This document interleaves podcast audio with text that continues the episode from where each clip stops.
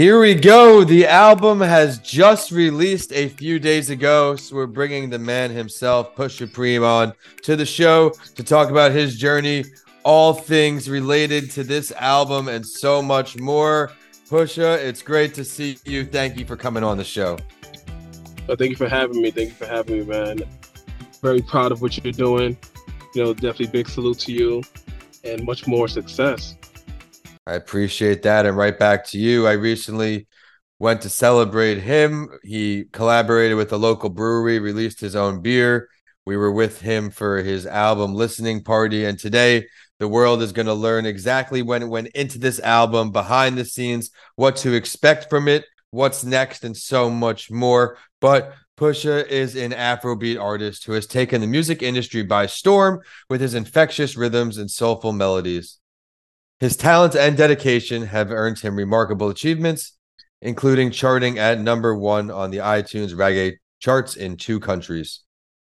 He has also secured a notable position at number 18 on the Billboard compilation charts.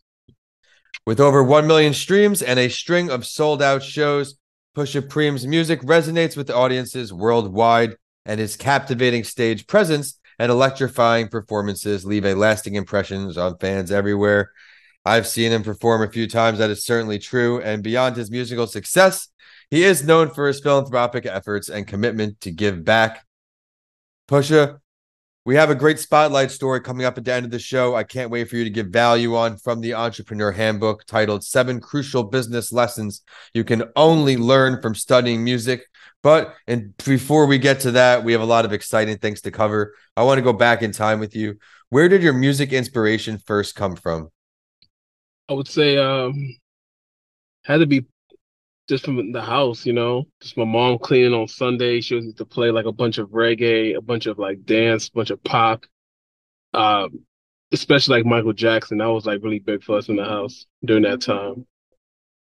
And then here you are, all these years later, putting out your own music. What was your favorite Michael Jackson song? Oh man, that's a hard one. If I could, if I could just put my finger on it, I would have to say Billie Jean. All right. Thank you for sharing. But from Michael to you, let's talk about your music, your latest album. It just dropped. What's it titled and what can we expect from it? So the title is called Heroes Eventually Die. Uh, I say you expect a continuation from our previous album, which was Hate to Say Goodbye. Um, it's basically just a ballad of just a bunch of songs of, you know, just dealing with relationships, dealing with trauma, um, dealing with a real bo- like a rebuilding process that I'm going through. Um, and I just feel like the sonically it just has a very dope Afro fusion kind of feel. You know, um, a lot of people said uh, have been telling me like just a bunch of like blogs stuff like that. If Travis Scott was to make Afrobeat music, that's what this w- would sound like if you were to put your finger on it. But it's a definitely um, you know well put together, beautiful world that that we created with Heroes Eventually Say. Um, I'm sorry, with Heroes Eventually Die and you know from the skits to the artwork to everything that implies i think that the the audience is definitely going to put this down as like one of their favorite projects from me I agree with you. I loved listening to it. I still listen to it. Let's talk about that cover art because that cover art is super impactful. Where did the inspiration come from with that? So shouts to my guy Meg. He's the one that actually put it together. Um, the inspiration came from the Touch of Adam painting I'm really big into just biblical paintings. Uh, I just, they just speak to me differently, and I resonated with it uh, 110%. Not to say that I'm God or anything like that, but just like the spirit touching down with man. So with all the preems, I feel like they were all different heroes in my life or heroes in other people's life that eventually have to, you know, pass away. But in doing so, they're touching back, um, back home. So you see on the left side of the artwork, you have, you know, what would seem to be Africa, and then the right side would be Tampa. So it's just like the you know, just kind of just like traveling that celestial plane and just touching people with the music back home. So that's where the the, the inspiration came from. But Migs took it to like a whole new level. I love it. Where did the art inspiration come from? Have you always been interested in art uh, since a kid? Is this something that evolved as an adult? Oh no, no. As a kid, as a kid, like I love uh, Michelangelo. I love Da Vinci. Uh, I love Picasso. Um, I love Frida. Like I used to be obsessed with Frida and her paintings for a long time. Um, I just came like I, I, always was like in the art when I was like in school. Now I think about it, I always had art classes. I used to draw pictures and put them on my wall of all my friends.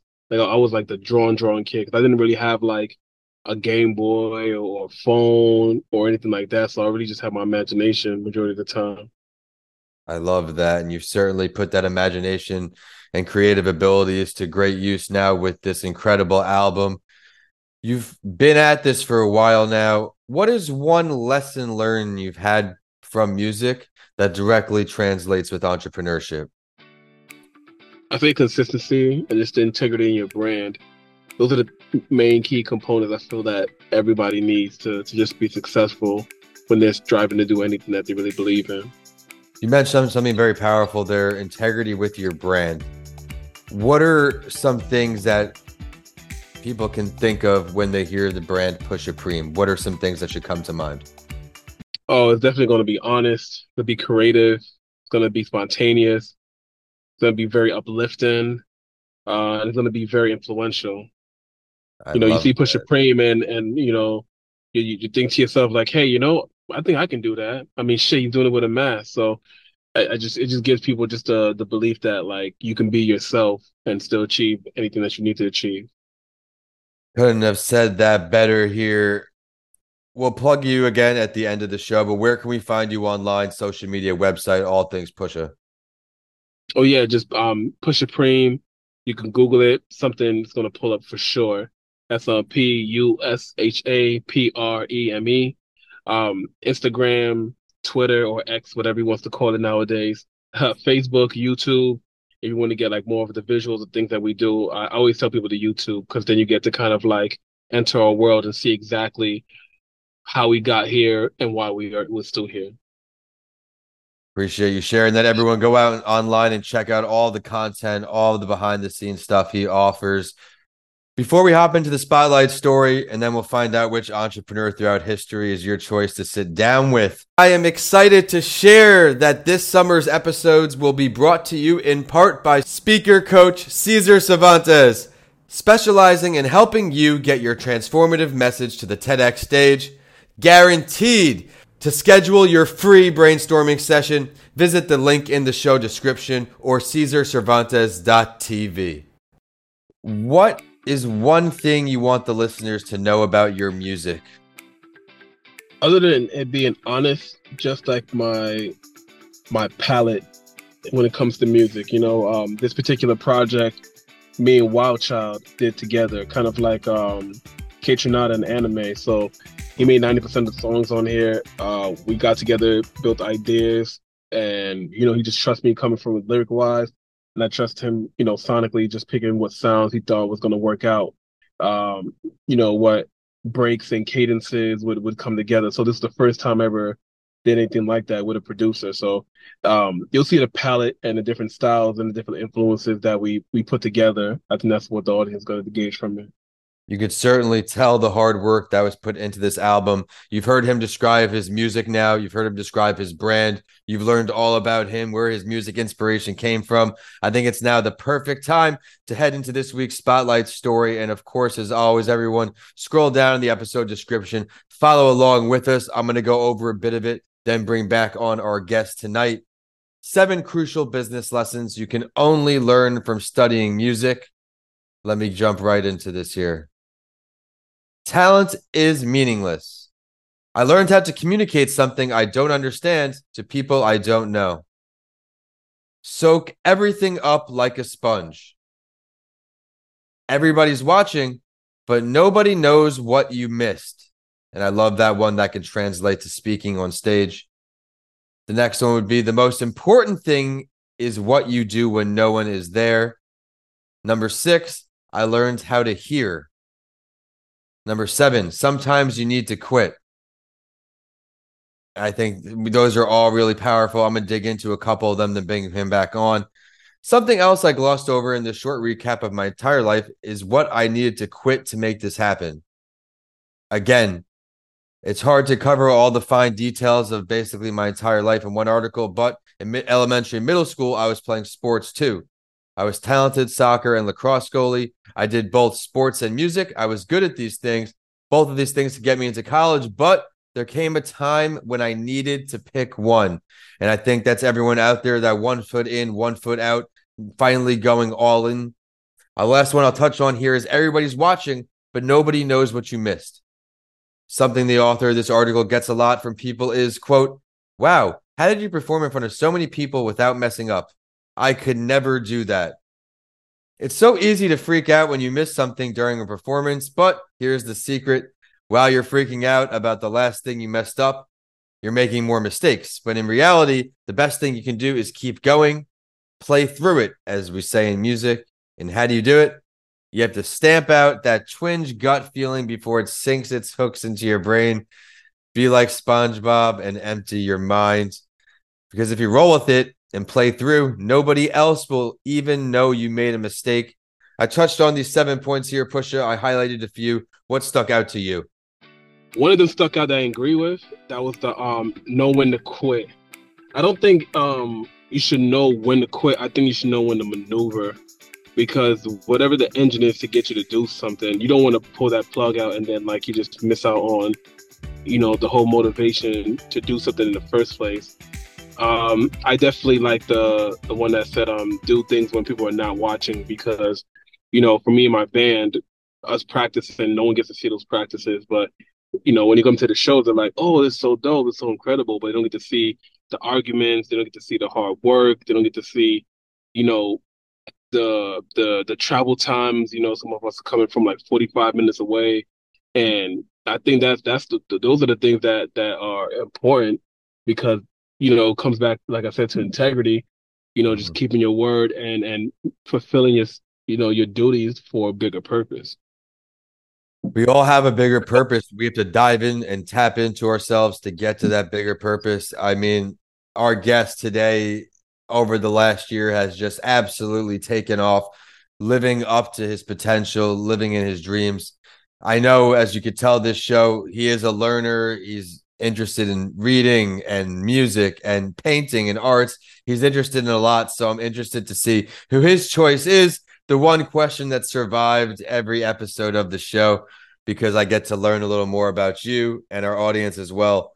Which entrepreneur would you choose to sit down with throughout history, dead or alive? Oh, that's easy. Jay Z. Jay Z, we got to hear why. Jay Z is like the American story. Like he's the greatest tale ever told, and not because he's a rapper, it's because of how he did it as a rapper. He was a rapper who wasn't revered to be a part of the rap scene, created his own rap scene, mm-hmm. did his own album, then got distribution from another company. Then the that album got so big that Def Jam wound up working with Jay Z, did his own tour, wound up being the president of Def Jam, left Def Jam, he even had his own color. He had a he had a deal with um I think it was like Ford or something like that called um he had his own hue. You know, and as, as a rapper, it's, it's, crazy as hell to me. Um Armand de Brignac, him hitting that was like was genius. Um Roc Nation Sports, like, you know, the fact that he tapped into the culture on a wider scale, um, it just makes more sense for rappers to want to link with athletes because athletes want to be rappers and rappers want to be athletes. So that matrimony of trust will, will always stand out to me. And the fact that, you know, fast forward, he, he's done so much, but fast forward, um, other than him giving back, he has a his exhibit in the Brooklyn Library. Like, mm-hmm. who's doing that? You know, he's he's always a level up. he's always himself while he's doing it. You know, now he has like the you know, he has the dreads now, and he, he's going to like Met galas and things of that nature, and he's just he just feels invincible. He feels like so secure in his skin to be able to do all these great things and still stay Jay Z. You know, just be a kid from Marcy Projects is crazy. He's definitely one of my top choices as well. In the beginning, his first album, no one wanted his album, no one would sign him. He had to put out that beginning one himself. Now, I mean, how far his brand's extended from 4040 to the from Tidal as well, the music streaming thing he did. He is a true entrepreneur. Delve deeper. Where would the meeting go down if you could pick the meeting location as well? Uh, that's a good question. Probably take him to the Edition in Tampa. For him you know, here. Either that or or Zydeco to try my beer. I think that would be the best because you never know what ideas he can give you while you're sipping that beer. Thanks for sharing that. Thanks for a lights out episode. I look forward to bringing you back on the show down the road to talk about all of the great feats you've had since this show. Congratulations on your album drop. One more time, the name of the album, thank you, thank you. where where everybody can find the album and where everybody can find you online. Yes, it's called Heroes Eventually Die. It'll be available all streaming platforms. If you want to support what we have going on, um, Bandcamp there's a version of it on Bandcamp as well too. Uh, we have vi- I'm sorry, vinyls and, and and t-shirts as well too that go with it. You know, um, we put a lot into this from scratch, like no no samples, everything's original. And you know, if you're new to the Afro beats and you don't really know like how to digest it, this would be a good segue for you. Thank you for sharing that, everyone. Be sure to go ahead and get that album. Check out Pusha Preme on Google. And the show is at That Entrepreneur Show and at Vincent A. Lanci on all social media and YouTube. And with that, we are signing off this time, both in Tampa. Pusha, talk soon. Talk soon, brother. Peace.